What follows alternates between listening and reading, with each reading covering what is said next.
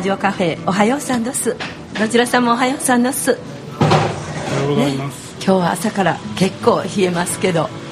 まあ外はあの紅葉で賑わっておりますね。とこの時期は立冬という時期になりまして、まあ、冬が始まる頃あの木枯らしがちょっと吹いてきたりとか木の葉がこう散ったりとかね落ちたりして、まあ、と北の方でしたら初雪のねあの声も聞こえるようになってきて。まあ、あの最近ですけどもよく雨が降りますけど、まあね、この頃はまは、冷たいしぐれですがね降ったり止んだりしてそれを繰り返して冬に近づいていくという時期にもなります。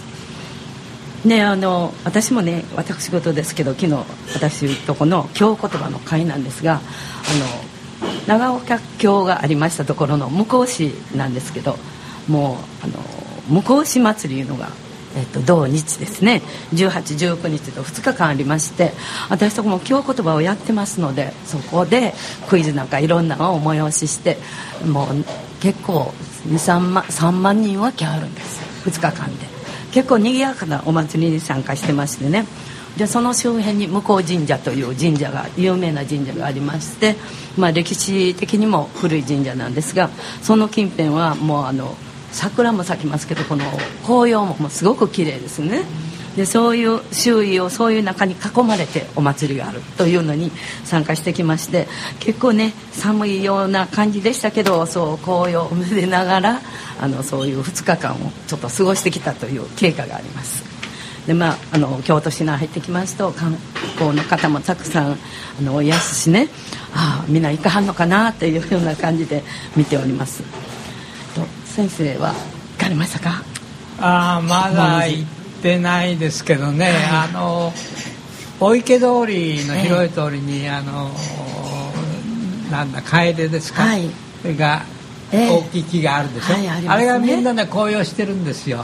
でえー、ぼちぼち落ち始めてますけどね、えー、掃除が大変ですけども、はい、なかなか綺麗ですよ。そうですか、はい、ねじっくりみんな飽きませんね私も。久笹さんどうですか？はいあの特に出かけることはなかったんですけども、あの桜はね、あちこち咲いてますよね。あのいやいや春はね。春ね。桜の季節はね。桜咲きますよね、はい、でまあああ咲いたなというか綺麗だなって思うんですけど、あの紅葉はなかなかちょっと遠いところへ行かないと見れない、もう中心地にありますもんね、ね、あのそうお池通りもそれも確かにもちろん綺麗ですけどね、はい、新女堂とか、えー、あの私好きでよく行くんですけど、はい、びっくりするぐらいのほんまにほんまの赤いなとかね中にはピンクの紅葉があったりしますね、はい、だからああいうのはもう行きますけど、はい、まあ年に1回行くか行かないかですかね、えー、ああそうですか。野田さんどうですか？お忙しいですけど 見に行かれました？京都に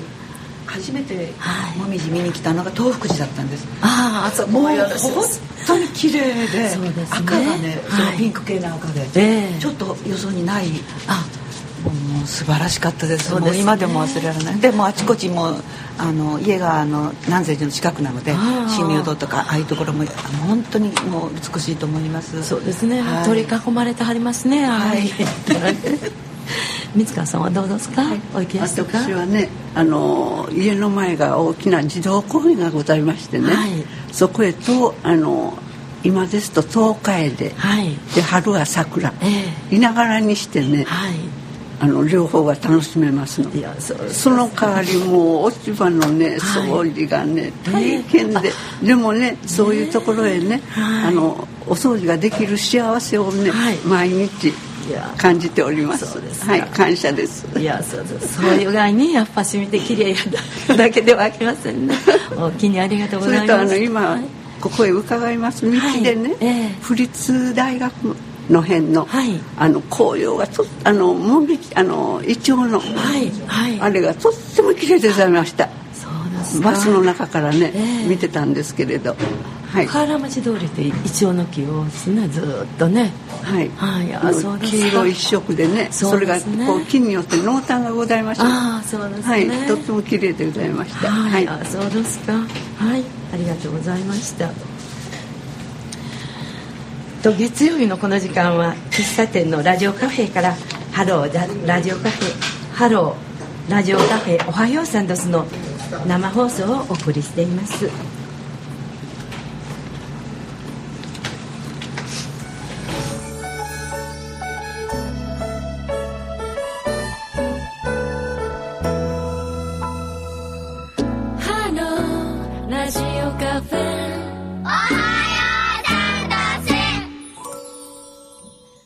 今日このテーブルを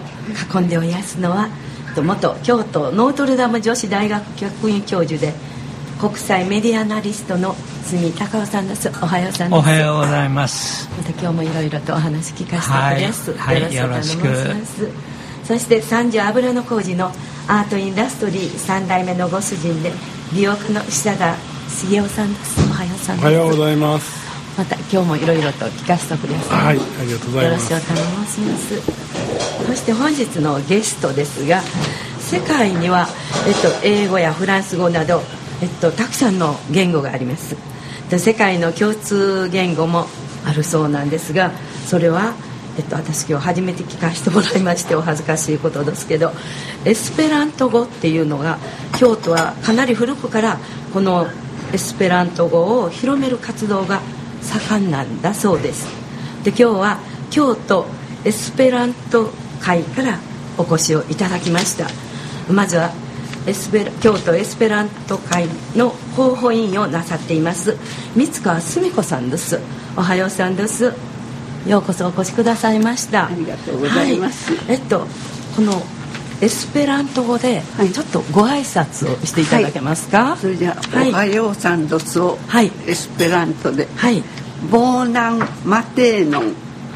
ボーナンマテーノン。はい。ボーナは良い。良い。はい。マテーノは朝。はい。で N がついておりますのはあなたにっていうことですね。ボーナンマテーノンノンですね、はい、ノンはあなたにですか？はい、はい、えっとボーナンは良い。良いでマーティンはマテーノ。マテンあマテーノはえっと朝と朝。あなたというあなたへっていうことで N がついております、ね、はいありがとうございました、はい、初めて聞いた言葉なんですけども、はい、おはようさんです、はい、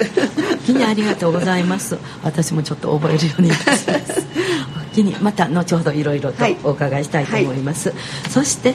シンガーソングライターで最近ではエスペラント語でも歌われていると言います。えっと野田純子さんです。おはようさんです。は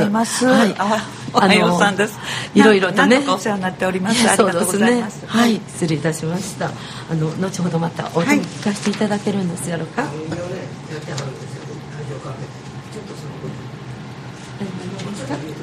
あ番組？番組はそうなんです、えっ、と月に2回、はい、えー、毎えっ、と第2と第4の水曜日の1時4分から6分間、京都エスペラント会で番組を、あの皆さんに聞いていただいております。昨年の3月からもう1年以上になります、はい、あそうはい、あエスペラントって何？っていうタイトルで、あの、はい、やっておりますのでぜひ聞いていただきたいと思います、はい、また後ほどもいろいろとお聞きしたいと思います、はい、そしてえっとエスエスペラント語を学んでおられます京都大学大学院生の須永聡さんも今日はこのお席にあの来ていただいてますのであのまたいろんなお話を聞かせていただきたいと思いますけどちょっとだけでもどのようなあのきっかけでっていうところで。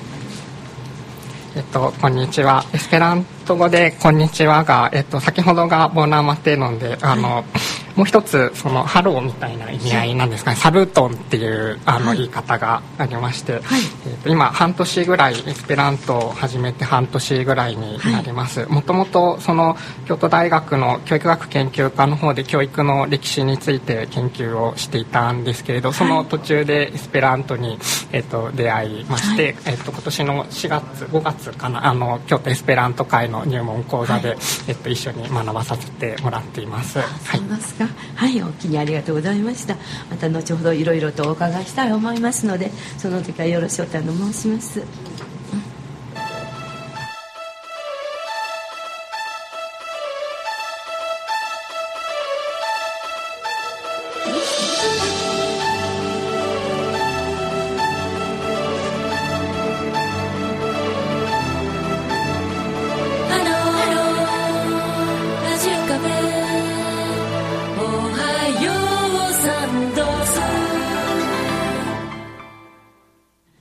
今入っています。京都新聞ニュースを藤本香里さんよろしくお願いします。はいそれではお伝えいたします。まずはじめに京都市上下水道のビジョンについてニュースです。京都市上下水道局は2018年度から10年間の次期経営ビジョンの骨子案をまとめました。主力の水道や下水道事業については前期の5年間に毎年340億円の維持管理費を投じ管路の改築や更新耐震化え雨水幹線雨水の幹線と書いて雨水幹線の整備を進めます。また琵琶湖疎水での観光船の本格運航による観光振興や技術職員の研修の受け入れなどを通じた近隣自治体との広域連携にも力を入れます。続いてオケラ再生についてのニュースです。京都の年末の風物詩オケラ参りに欠かせない菊科の多年草オケラを増やすプロジェクトが京都市東山区で行われています。現在は東山区の八坂神社に一株自生するのみでオケラ参りの際は医薬品の販売業者から購入していますが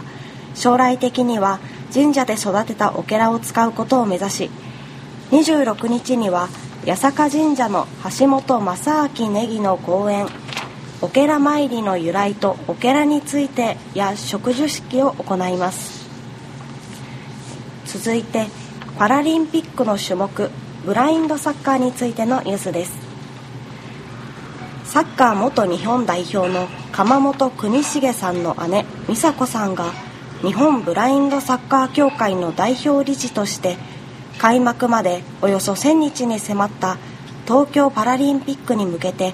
競技の PR に奔走しています。美佐子さんは早々期から協会を支え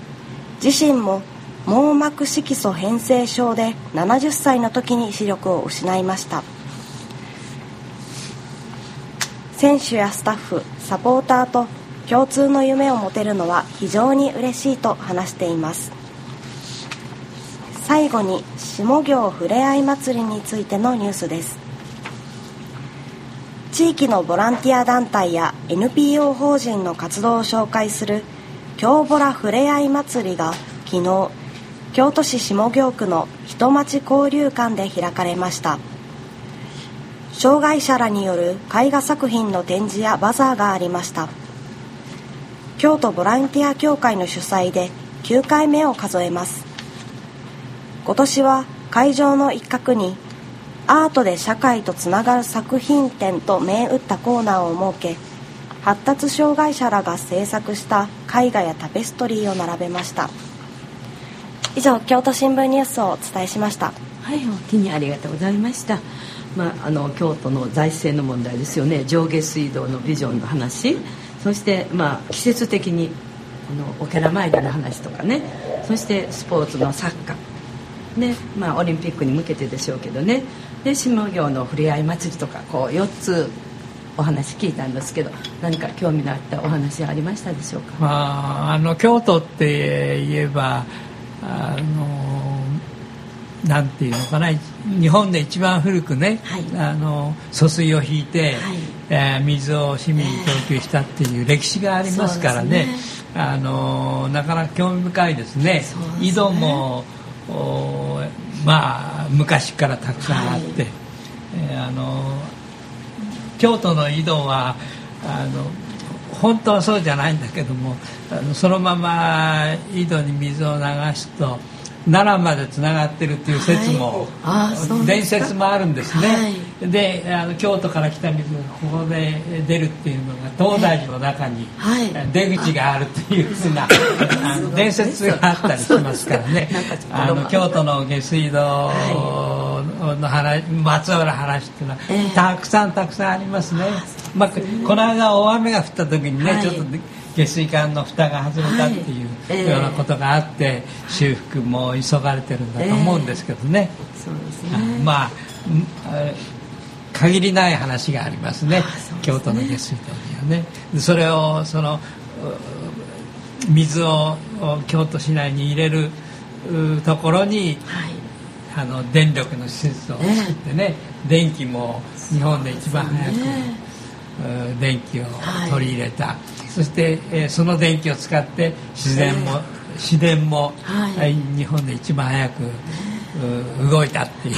もう限りない話がありますから。歴史の中にね、結構京都は、そういうとこありますね。はい。オケラマリなんかは聞かはったことありますか？ああ行ったことありますよ、はい、あのオケラをこうぐるぐる回してね、はい、あのねあのあの行って帰りに、はい、えー、ポント町の飲み屋さんに行ったりしたことありますよ、ね、今はねなんかもう消防法やらがあるとねもうそんな要は姉を電車の中へ持ってね市電なんかで帰らはったことってあったんですけど今はそういうことはねできないようにもなってると思うんですね。で可愛いミニみたいなんでちょっとお飾りするような感じのもね売ってはるそうですけどね。はい。昔の人はそれで、はい、あの奥戸さんの花火にしたっていうふうに言われてますね。そうですね。それの種火でお雑煮を作る奥戸さんですしね、うん、なんかそういう歴史も奥戸さん自身も亡くなってきてますもんね、久田さんはどうですか、はい。そうですね。あの、えーと、水道のお話で、はい、あのあれ大阪ですか？なんか民営化にするとかいう話がありますよね。ありますね、ね、あれあれって大丈夫なんかいなって思うんですけどやっぱり生活の中で一番ライフラインの中でも大切なものが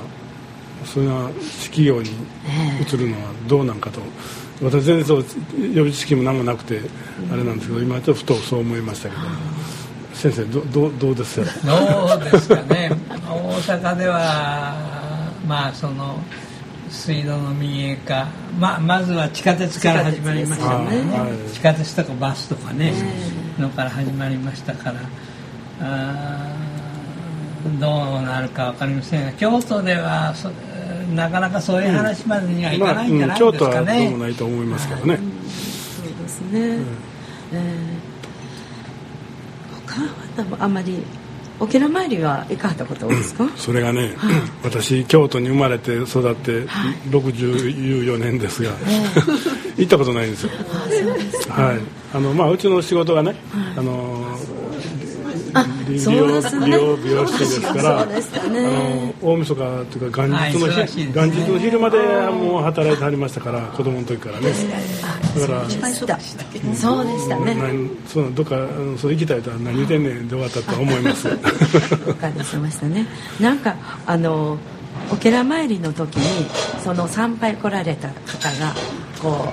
うこのお寺参り住んだ時にねその境内でこう悪口を言う通った人とのお互いに悪口言うっていうのがねあったそうです。でもそれはほんまに悪いこと言うんじゃなくてその時のあのどういうんですかね厄払いとか運を向けるとかいうような感じのあの軽いこうねあの遊びではないです。そういうようなのがあの昔はあったそうです。お寺前の時ね。それ今はそういうことがないやろうなという感じですね。はい私あの一応表お寺参りもありますけどそういう反面もあったりとかね、あのまあそこの顔見せでもね顔見せ言うてはりますけど昔はそれは顔見せの反対面見せとも言わはったメントっていう呼び方もしたりとか、あそうですか。はい。なんかここっちではあるけどその反面こういうあのお祭りもありますよっていうのもねあの京都で年末に結構ねいろいろありますはい、京都大人の街ですからね。そうですね。見えてるとこだけのあれじゃないですもんね。そうなんです。思ってはそう。ですけどね。祇祭りでもね、うん、あの何かあの芸妓さんたちがこう何するんですかね。こうお参りに行かはって無言参り。あ無言参りですかね。無言参り。はなんかあのお旅所行くのに7日間、誰と会っても喋らんと言ったら成就するというのがあるんですよ。だからお祭りとかいろんなもんに全部そういうようなのがちょっと知られないような感じで昔からあったようなのがありそうですよ、うん、誰と会っても喋ったらその間あのすれ違った時ねお参り行く時は。それがちゃんと叶った時は成就する。願掛けみたいなですねうんなんかそんなことを聞いたことありますはいちょっと余談ですけどはいありがとうございました。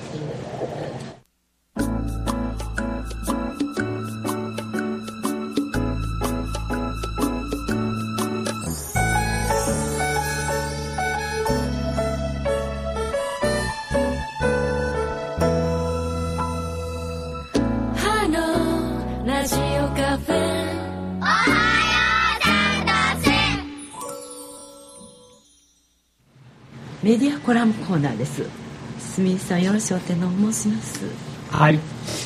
えー、っと皆さん、ご存知かな？聞いたことがある方だと思いますけれどもアメリカで元副大統領だったアル・ゴアさんっていう人がついこの間日本に来たんですね。であの朝日新聞とかそれからネット上のハフィントン・ポストとかそういうクローズアップ現代とかであのあのインタビュー受けたりあのテレビに出演したりはあしてるんですけどなぜ来たかっていうとね、えー、映画の「不都合な真実に」えー、不都合な真実2」放置された地球」という映画が東京のあの映画祭で上映されてので、まあ、スピーチをすることを兼ねてきたんです。それであの以前作った1906年に作った今から11年前ですけども「不都合な真実」という映画を彼はまああの大統領選に挑戦してブッシュに敗れたんですけどね。敗れて退任した後環境問題に熱心になって不都合な真実、えー、地球の現状環境問題を総合的に描いた不都合な真実というのを映画を作ってこれがアカデミー賞とかノーベル賞とか受賞するということになったんですけどね。あの非常に活発な環境活動家で今でもあの全世界を回って、えー、環境問題で活動してるんですね。あのこの間はポーランドですか？あの環境問題についての COP23 というのドイツのボンダ、えー、COP23 国連気象変動枠組み条約締結国会議という国ごとの会議がありましてね、えー、残念なことにアメリカの大統領がそのそこから脱退すると。いうふうなことになったんですがゴアさんはちゃんと出席していてあの京都であの昔以前あの京都議定書っていうのを作りましたね。あのそれが地球環境問題温暖化問題の走りだったんですけどね。その時にねゴアさんが非常に尽力したんです。でその時もねそのゴアさんの後にでできたブッシュ政権があの賛成しないでせっかく苦心してゴア元副大統領があの世界の世論をまとめ上げたのにアメリカが参加しないということになったという経緯があったりして非常に残念なんですけれども、えー、今度新たに新しく映画ができることになっていろいろ話をしたんですね。あの今回のその COP23 という会議は2015年2年前のパリでパリ協定というのを作って、えー、新たに温暖化に挑戦しよう、えー、地球の温度をこれ以上上げない。まあ上がっても2度以内に抑えることがないと地球がまあなんか大変なことになるというふうなのが定説になっているんですけれどもあのパリ協定をフォローする会議ということでボンでついこの間まで、えー、あの変、えー、気象変動の枠組み条約っていうのが検討されてたんですね。それでゴアさんはあの映画を作りまして映画を武器にして世界中回って公演して136カ国回ってるっていう。ですねでゴアさんの意見に賛同して活発にあのその映画の上演もするし気候変動に立ち向かうという世界のリーダーたちがもう1万2000人ゴアさんの影響で生まれてるっていうことなんですね。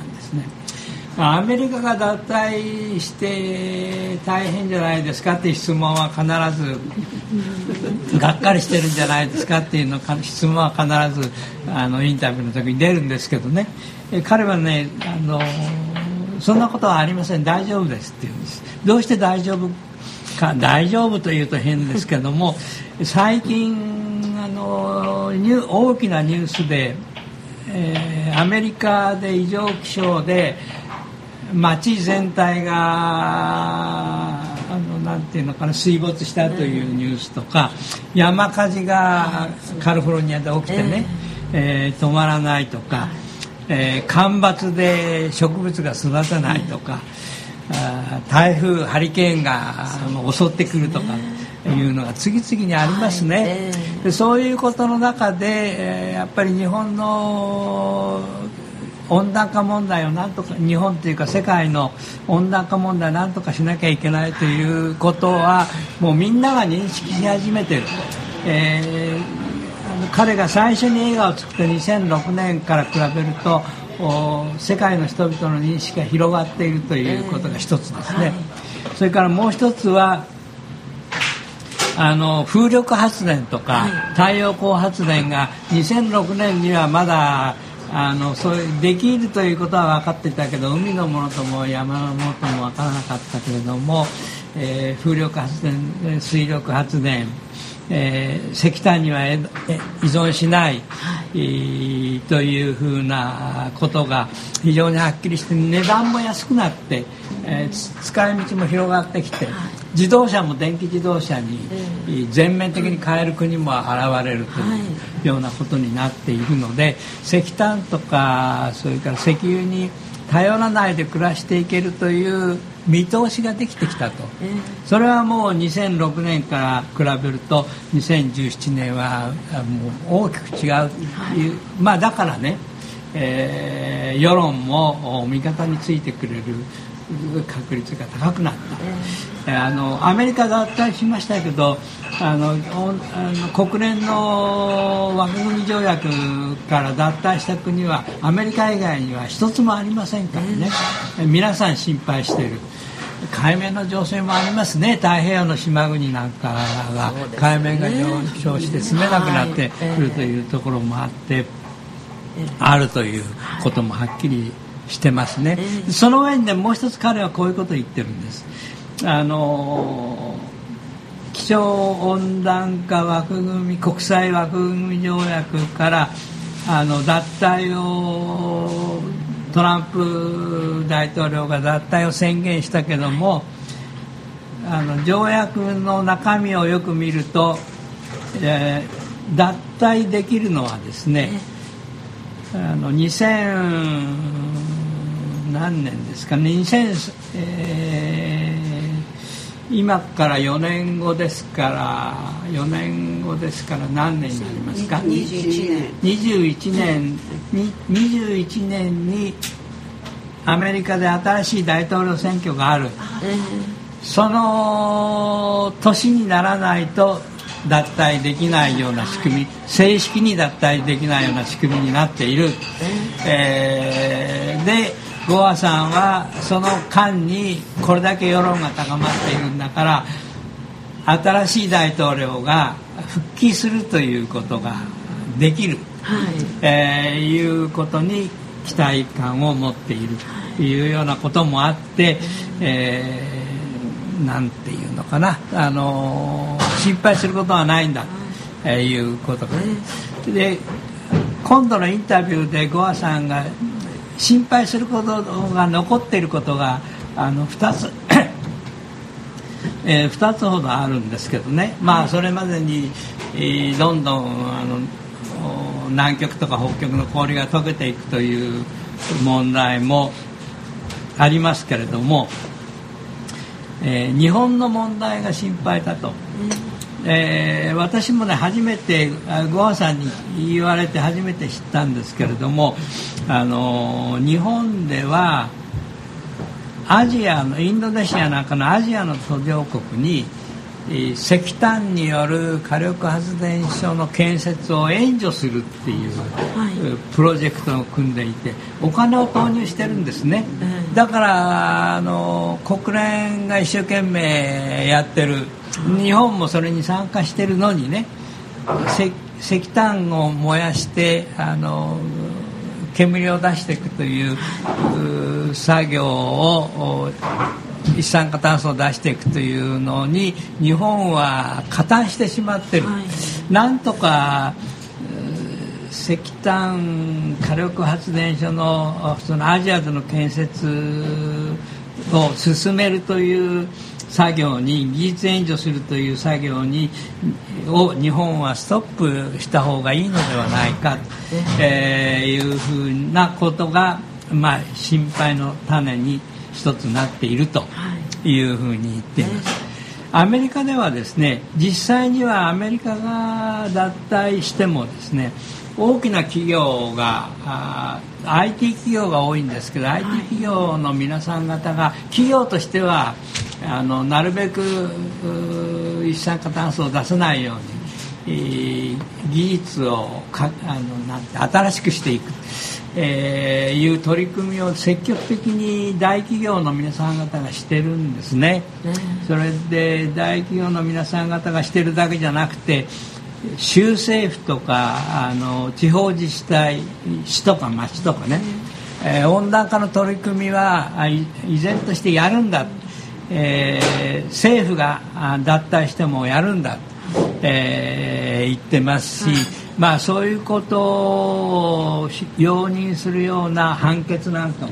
裁判所で出ているということがあってアメリカ全体としてはね、はい、政府が脱退します。あのトランプさんが脱退しますと言っても、えー、温暖化の取り組みが進んでるんです、はい、えー、そういうこともありましてまああの世論は信頼に足るとい。うふうにゴアさんは言ってます。あのゴアさんが2期目の大統領ちょうどねどうして私あの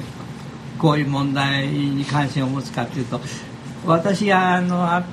メリカのニューヨークにいましたね、はい、その時期ほとんどゴア・クリントン政権の時代が、ね、長かったんですね。それで非常に親近感を感じてるんですけれどもあのあれじゃないですかあの大統領がブッシュに変わった時に実際にはゴア副大統領もその対抗馬として民主党から立候補してたんですけどね票はあのゴアさんの方が多かったんですね。それでそれからあの、一部で揉めた州がありましてその州はブッシュ大統領の弟さんとか親父さんがあの住んでいる州だったんですけれどもその州の集計があの手間取ってあまりはっきりしないまんまブッシュの勝利を宣言したのでブッシュが大統領になったんであのちょっとひょっとすればゴアさんが大統領になった可能性もある。そしたら今の世界随分変わってるんですよ。あのあ9.11もなかったでしょうし、はい、IS の騒ぎもなかったでしょうしね、はい、えー、いろんなことが中東の変化もイスラム国ができるということもなかったでしょうしね、はい、あの世界が変わったかな。まあ言ってもしょうがないことですけれども、えー、そういうふうに思って、えー、まあ政治の指導者としては非常に信頼できる人だったな、はい、その人が環境問題で、はい、えー、世界中を回っている。えー、新しい映画ができた、はい、これね京都でもあの二条シネマで、はい、えー、上映が始まったと思うんですね、あの11月17日から日本で公開される、はい、えー、今日は19日20日20日ですか、はい、だからもうあの見ようと思えばあ見られるんじゃないかと思うんで、はい、ぜひ見に行きたいなというふうに、タイトルは何ていうんですか？えっ、ー、と不都合な真実にあツアースパートえー、放置された地球という副題がついてます、はい。えー、ということで、えー、説明をさせていただきました、はい、何か皆さんご意見があれば。あの私45年前にあのゴア大統領あの元副大統領が来られた時に、講演聞いたんです、はい、えーと、国際あじゃあ、えーと、ホテルオークラでありましたね、はい、であの、まあ、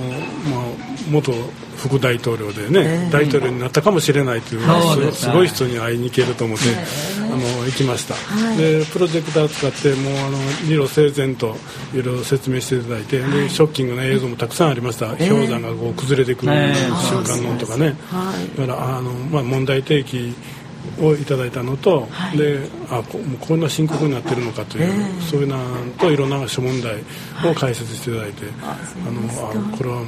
関心持たないといけないなというふうに思ったことを記憶してます。はい、これ見に行くべきですね。そうですね。はい。えっと二条シネマですか。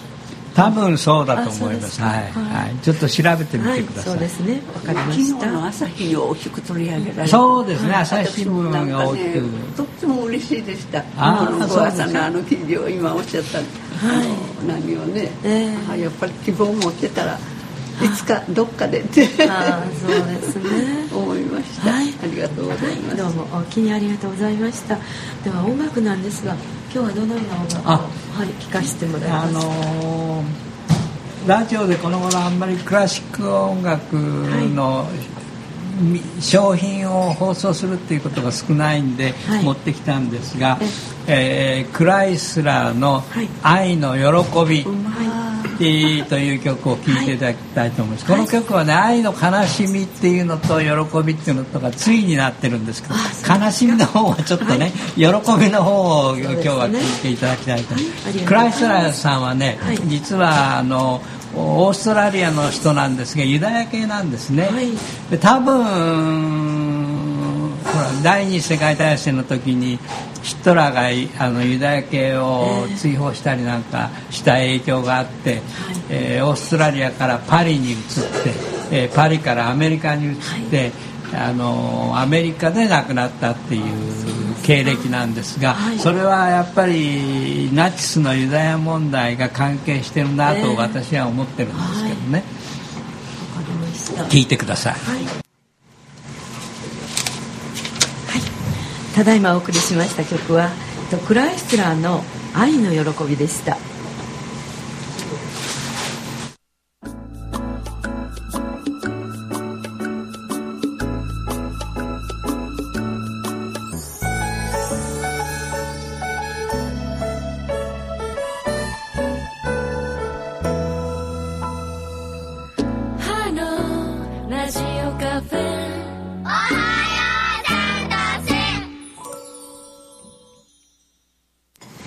町中コラムです。久田さんよろしくお願いします、はい、えー、冒頭にもありましたけども紅葉が綺麗になってきたっていうね、はい、話ありましたけども、えー、あのまあ秋に限らず季節、季節でそのいろんなものがあってそれによって季節の移ろいを感じるというもう大変幸せなあの感じがしますね。そうですね、であのまあ気候の話をすれば、はい、人の距離が一気に一気に縮まるというあるいは、はい、まあうん親しくなるには天気の話をするのが一番だという言葉がイギリスにもあるそうですけどね、はい、あのついこの間まで暑いな暑いの言ってましたよ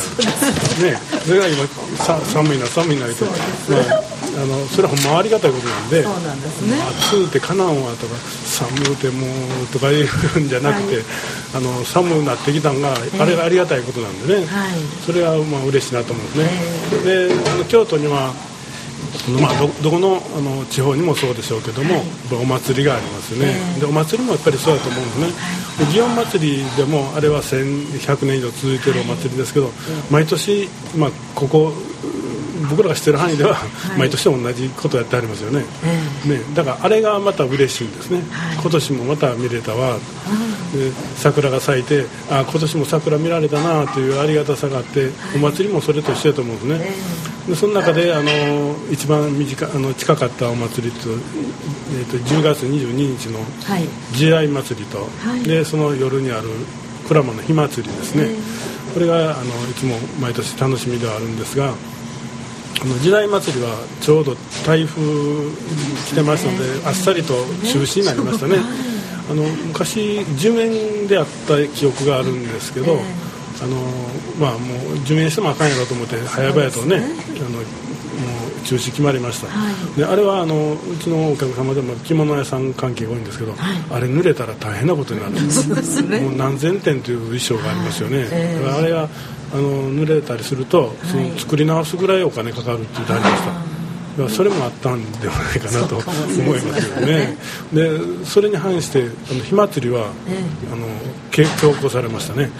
で私今年からプラマの人と知り合いができまして、あのちょっと呼んでくれたはった来たらよかった、で身内の人は中から見れるそうなので、あのその他大勢はやっぱりそのぐるぐる立ち止まったらあかんのですね。歩きながら見てで、田んぼのあぜ道を迂回して、はい、また本土に出た時だけ見られるんですね、えー、それそれも歩き続けてですよ。でまた田んぼのあぜ道に入って っていうそういう見方をするんですでないと鞍馬の鞍馬寺のあの狭いところに1万人ぐらい来られるんですから、とんでもないですよね。あの小妙なんですけども、はい、それがあのロープの中に入れて、えー、見られるというね。でそれ楽しみにしても当日まで行く気満々やったんですけど、はい、台風のあの見るとあの夜中の12時に再接近するっていうはい、もうもろにあかんやろうと思って。そうですね。であのまあ帰ってご迷惑かけるかなと思ってね。あの泊まって駅を張ったらあの、まあ、それはもう電車なくなったら、ね、行く時は行けても帰りは無理かなという感じだったんで。で泊まってけって言わはったらと、まあれですね美味しいもの食べさせてもらってお風呂入れてもらって、さちょっと悪いなと思って。で、まあ、あの当日の朝にお断りしたんですけど、はい、でその後で聞くとねあのやっぱり豪雨の中をされたんですってね、はい、で松明もあれも一旦燃えるとなかなか消えにくいそうですけど、えー、消えたりもして、はい、であの各家の前にかかり火がありますから、えー、それでまたついつけ直したというそんなことも聞きましたね。であのハッピーとまあ下は短パンかふんどしかですけど、はい、裸みたいな格好してありますけど、えー、もうベターっと張り付いて、はい、服が。で大変な中を、はい、で風もとあの突風がね、ね、あって風の方が怖いのような気もしますけど、その中をあの普段と変わらないスケジュールでされたと、はい、もう縮めて短縮版やったそうですけど、えー、あの結果的にはもう同じ時間までやってはったという。やっぱりそれはあの神事ですからね。少数のことではやめられるかというそういう心意気があったんだと思うんですけども、はい、まあそんなんであのーまあ、来年以降またね、はい、私も楽しみに、えー、していきたいと思うんですけども、そういうような感じで、はい、あの執り行われましたという。で去年の大文字もそうでしたよね、あの中はよくつけはったなぐらいもうすごい、えー、こっちから霞んで見えへんぐらいの雨が降ってましたね、それから45年前の祇園祭の巡行も、えー、もうすごい豪雨の中やらはってあの5メーター先は見えへんかったっていう、あのあれで話は聞きましたけども、まあ、そんな中をやっぱりあの保存会なりその手間人の方がですねもうとんでもないその苦労を背負ってやっていただいているという、そういうことだと思います、まあ、これも神様のことだというね、うそういうのあのあるいは、まあ、大文字だったら仏事になるんですかね。あのそういうようなことだと思います。こうやってあの支える人がいらっしゃって、私らは「あついたついた」とか「どやこや」とか 気軽にはしてもってますけどその裏には大変なご努力ご尽力がねあることを忘れたらあかんなと思いますね。確かにそうですね、はい、そしてね受け継いでいくわけですよね、うん、はい。お聞きにありがとうございました、はい、音楽に行きますかね。はい。セリ陽子さんの歌で「里の秋」ですただいまお送りしました曲はセリ陽子さんの「里の秋」でした。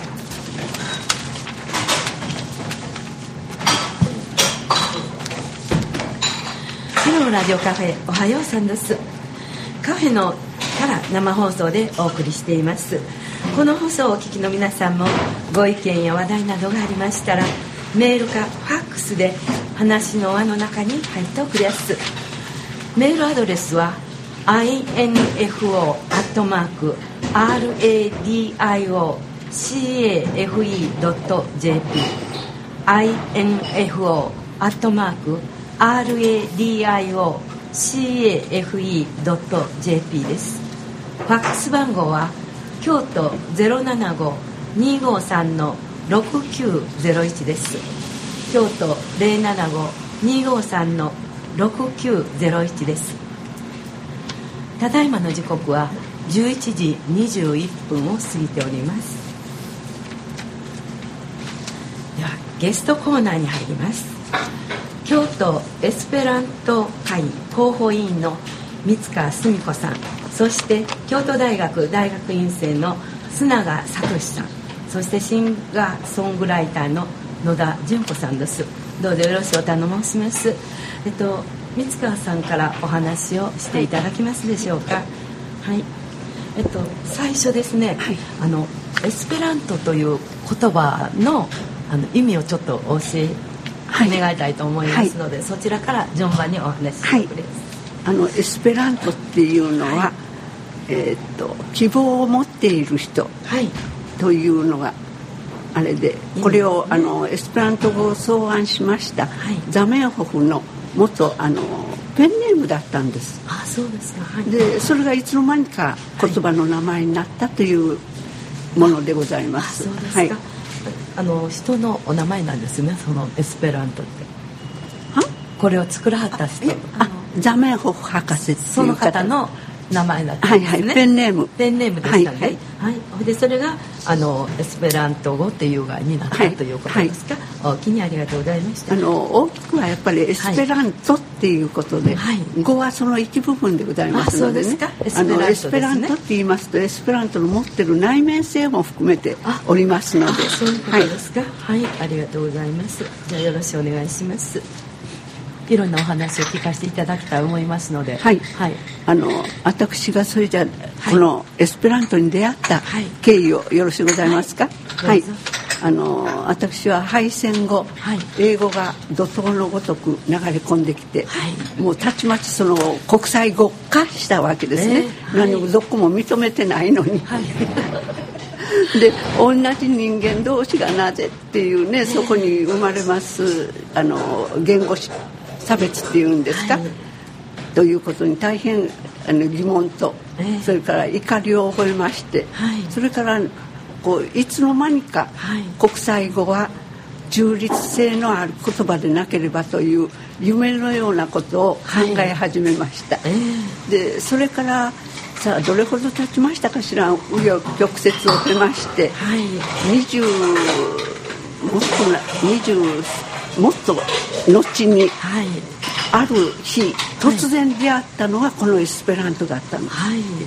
そしてエスペラントに出会ってから今申し上げましたそのザメンホ博士の、はい、大変自由と、はい、平和と自由に対する熱い思いと、はい、それから人類愛への一筋の、えー、あの他利一筋、はい、他人の利益、えー、一筋に生きた生涯に見せられて、はい、それで飛び込んで今に至っております。どこの国の言葉でもないんですよね。そうどこの国はい。あそうなんですですからね大気圏も座面北のはい、博士のその内面性にね、えー、私は心打たれてね、はい、もう本当にね、えー、泣きました、初めて知った時はそれでもうこれだと思ってね私の夢が何十年前に抱いてた夢がこれなんだと思ってねもう迷わずに飛び込みました。はい、そういうことでございます。今日ね、初めてこの言葉を聞かせていただいて、もう知識も何もなかった、びっくりして、えー、そんなんあったんですか？なんてね、はい、大変あの知識なくお話ね、させてもらうの悪いんですけども、それでちょっともう一つよろしくございますか？どうぞどうぞ。それであのこれがえー、っと。この8月に発売されました、はい、エスペラント語を取り入れたゲーム「えー、琴の葉アムリラートっていうのがなんか爆発的にね、はい、あの売れてるんだそうです。そしてその見た方が、はい、もうすごくあのエスペラントに興味を持って、はい、でこれが出てからね、エスペラント語の入門書やら、はい、それからもう実際にあの勉強始めた方も現れてるという。あそうですか、えー、ものでございましてね。でこれを作った方はあのエスペランティストじゃなくって、はい、あの自分の作品に、はい、あの何を取り何を取り入れようかなと思って、はい、でエスペラントが大変その端的に表されてるのでっていうので、えー、それでなんかこれがあの爆発的にこれも売れてるんだそうです。ということで。横浜の大会でもねそうそう。このコーナーが超前になった、ね、そうそう。文化会にあと出席しましてね、えー、ということで。それで私の夢は、はい、あの昔はそのそういう中立的な言葉っていうのを夢見てたんですけれども、えー、今はこの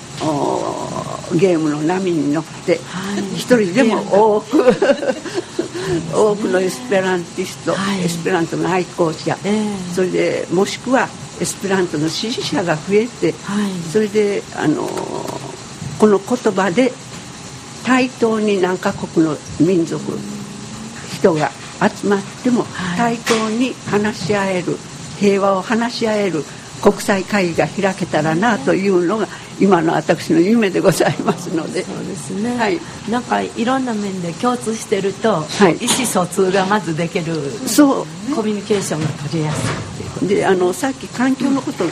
おっしゃいましたけどもね、えー、そうしますとここの会議はもう戦前からですけれど、はい、翻訳通訳の機会がいりません。そうするとそれに携わるあの機械もですけれども、機械を作る燃料、それから電力それが全部なくなっちゃいますよね、そうすると私ひいては環境問題にも大きく影響するんじゃないかと。それも夢見ておりますのでどうぞよろしくお願いします。これって地引きとかあるんですか？やっぱり。はいございます。図書館で私よく図書館行ってあの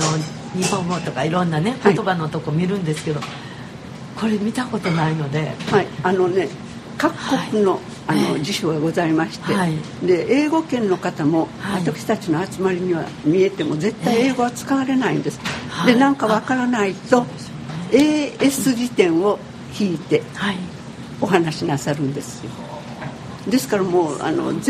世界の各国のあの辞書がございます。そうですか。えー、どこにでもね売ってないですよね。ちょっとですよね。うん。言っていただいたらいつでも。いや一体どんなんか見たいなという感じです。はい。あの先生久田さんもご意見ありますどうぞ聞いてくださいご質問ありましたら。あのその博士はもともとどこの国の方なんですか？ポーランドの。あポーランド、はい、そうですかそうですでポーランドの国にもう何カ国もの人が、うん、ひしめいててそれでもう喧嘩になったり、争いが絶えなくて、えー、なんとか一つの言葉をみんなが覚えれば、はい、あの理解し合えれるのにっていうのが最初のあれだったんです、はい、だから例えば英語系英語だったら英語圏の人すごいお得でしょ？じゃなくてみんなが自分の大切な国の言葉ともう一つだけエスペラント語を覚えたら理解できるっていう。でそれがちょっと戦争中は理解できちゃうから、かえってあのスパイっぽい、うん、あの容疑にとらわれたりしたこともあるんですけどね。それであの、ね、ヨーロッパの難しい例えば主語によって動詞が変わるとか、はい、そういうことを全部なくして、はい、はい、すごく、ね、簡単にねししてるんですよね。はい、この前なんか野田さんのコンサートで宮沢賢治、はあ、宮沢賢治さんの、ね、エスペラントとどういう関係にあるんですか宮沢賢治さん。宮沢賢治さんもねエスペラント学んでたんです学んでたんですはい、それでこの間のあの「星めぐりの歌」っていう賢治さんの作詞の歌をエスペラント語でもあの訳した人がいて歌ったんですけどね。あの方のあの宮沢賢治の人生哲学を、初めはやっぱりそのいろんな国に発信したかって勉強し始めたらしいんです、だけどあエスペラントだったらもう今のあのメールじゃないですけど一斉に世界へ広げられるっていうので勉強を始めたらしいんですけれども。まあご存知の通り短命でね早く亡くなってしまったから、あの作品としては残ってないんだそうですけれど東北のねあれ何線でしたっけ、そうあの駅が全部宮沢賢治さん、うん、あのじゃエスペラント語の駅名駅名になってるんです。何線でしたっけ、うん、それとあの 岩手のね、はい、宮沢賢治記念館に私行ってきました、はい、そしたら大きな一室にね、ええ、エスペラントコーナーがございましてね取ってあってあこれはやっぱり宮沢賢治がエスペラントに託した夢が大きかったんだなっていうことをね実感いたしましたイーガトーボってい。うのもそうですね。エスペラント語ですね。エスペラント語がされたね。ということで。大変。でこれがね最近ね乾富子さんの,、あのあれをエスペラントに訳されてで福音館から出てるんです。今私読んでるんですけれどもねということでねですからこれをまた私がどっか外国の子供さんに送ったら読めるわけですよ。そういうことでね、はい、時々あの本は送ったりしますけれどもね。ということで大変夢は大きく持っておりますのでどうぞよろしく。はい、ありがとうございます。あの須永さん、あのこの言葉をね、こう自分で学びたいと思われたきっかけとかいろんなことはおありと思うんですけど現在に至るまでのお話をちょっとしていただけますか？はいありがとうございます。えーと、まだ半年ぐらいしか学び始めてないんですけれど、はい、自分で学んでみた結果あのかなり規則的な言葉なんだなっていうのが、はい、英語だとその過去分詞がその、はい、ドゥディルディルとかそのなんか不規則に変化するみたいなのがかなり少なくって、その必ずかなり例外の少ない規則なんだなっていうのを学んで思いました。で僕ももともとエスペラントについてあの大学で学んだり研究してたわけではなくて、はい、その日本の教育の歴史について、はい、あの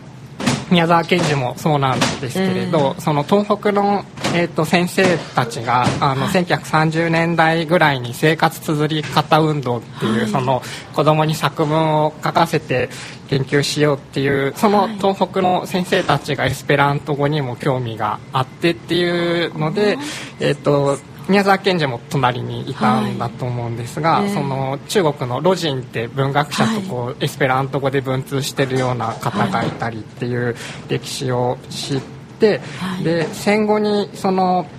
世界の子供っていう世界中から子供の作文を集めて社会科の地理の副教材を作ろうっていう企画が平凡社にあって、でそこの企画の編集長をされてた方が京都人文学園ってその京都にあった自由大学っていうんですかね、単位も授業料もない戦後、えー、直後にできた大学でエスペラントを学んだ方がいらして、でその方がその世界の子供っていうその副教材にかかる資料をたくさんお持ちで、そのご遺族に、えーと、とその資料を貸していただくことが、あのできましてで自分で資料を見てたらそこにフランスとかロシアとかその本当に世界各国からエスペラント語の手紙がこんなに段ボールでいっぱい入っていてこれをなんとか自分でも読んでみたいと思って。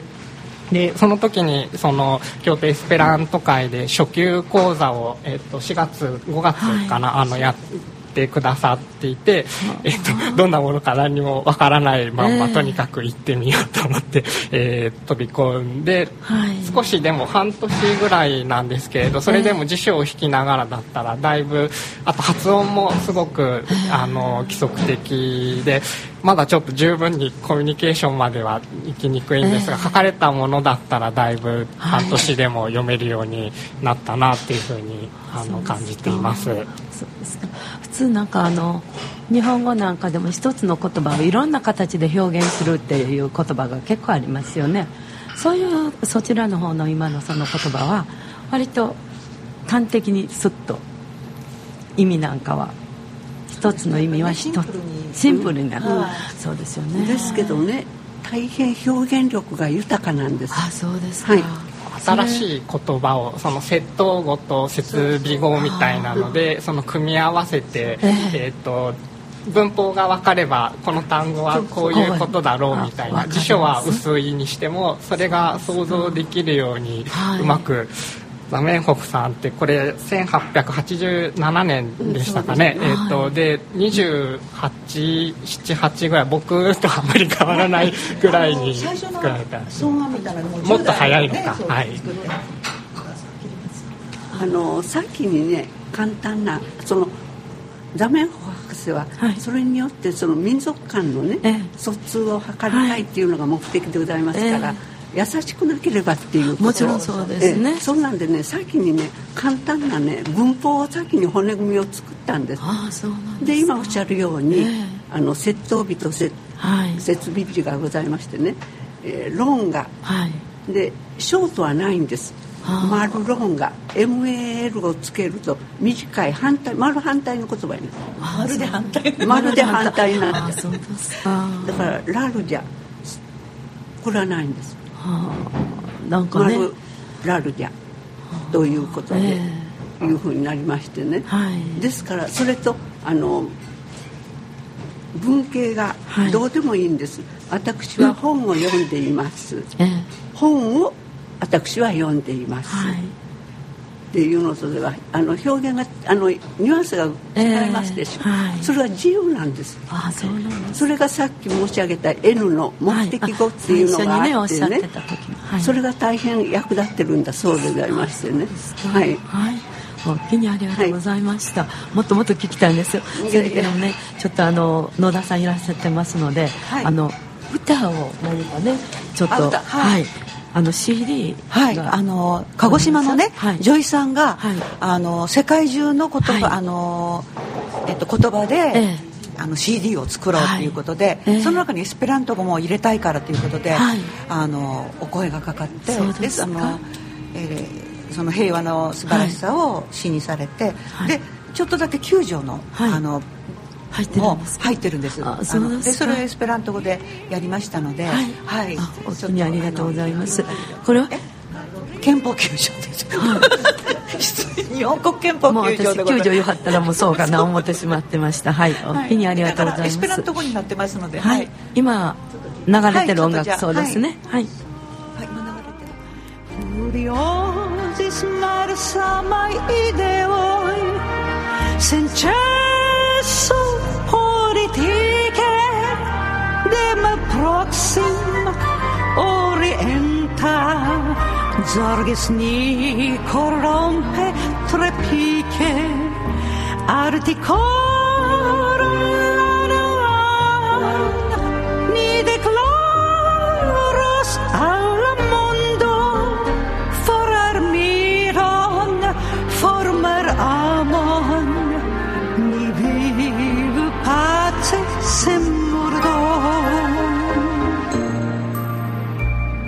frenante un radiam amicetonie est ferro gioia vivo twirle arigiu su planedo con la nom latero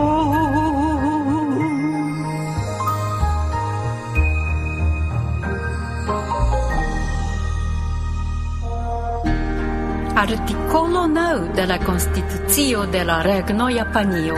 sincere aspirante internacian pacon bazitan sur justeco kaj ordo, la japana popolo por ciam resignas militon kiel suverenan rajton de la regno kaj la minacon per armita forta aŭ la uzon de armita forto kiel rimedojn por solvi internaciajn konfliktojn. Por atingire celon mencitan en la antaŭa paragrafo terra, mara kaj aera armeoj aŭ aliaj militfortoj neniam estu tenataj. La rajto de militado de la regno ne estas agnoskita.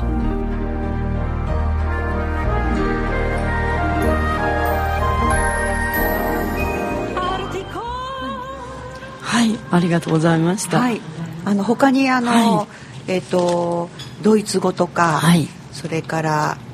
あの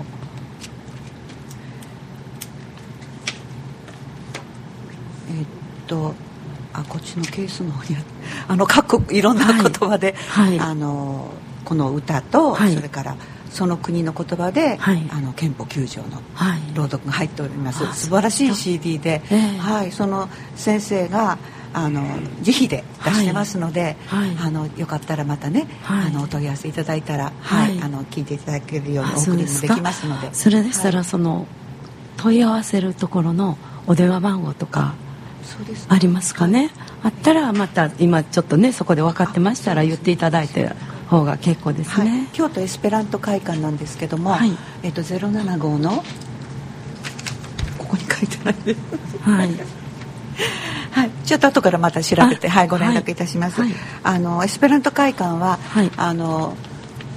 五条西の塔に上がるの西側に、はいはい、あのグリーン色の,、あの建物があって、そこであの水曜日と、それから土曜日、水曜日は2時から、はい、それから土曜日はあの10時からクラスを持ってて、はい、みんなでお勉強しておりますので、はい、はい、須永さんは土曜日の方にね中級の方にいたいらして、ね、はい、あそうですか。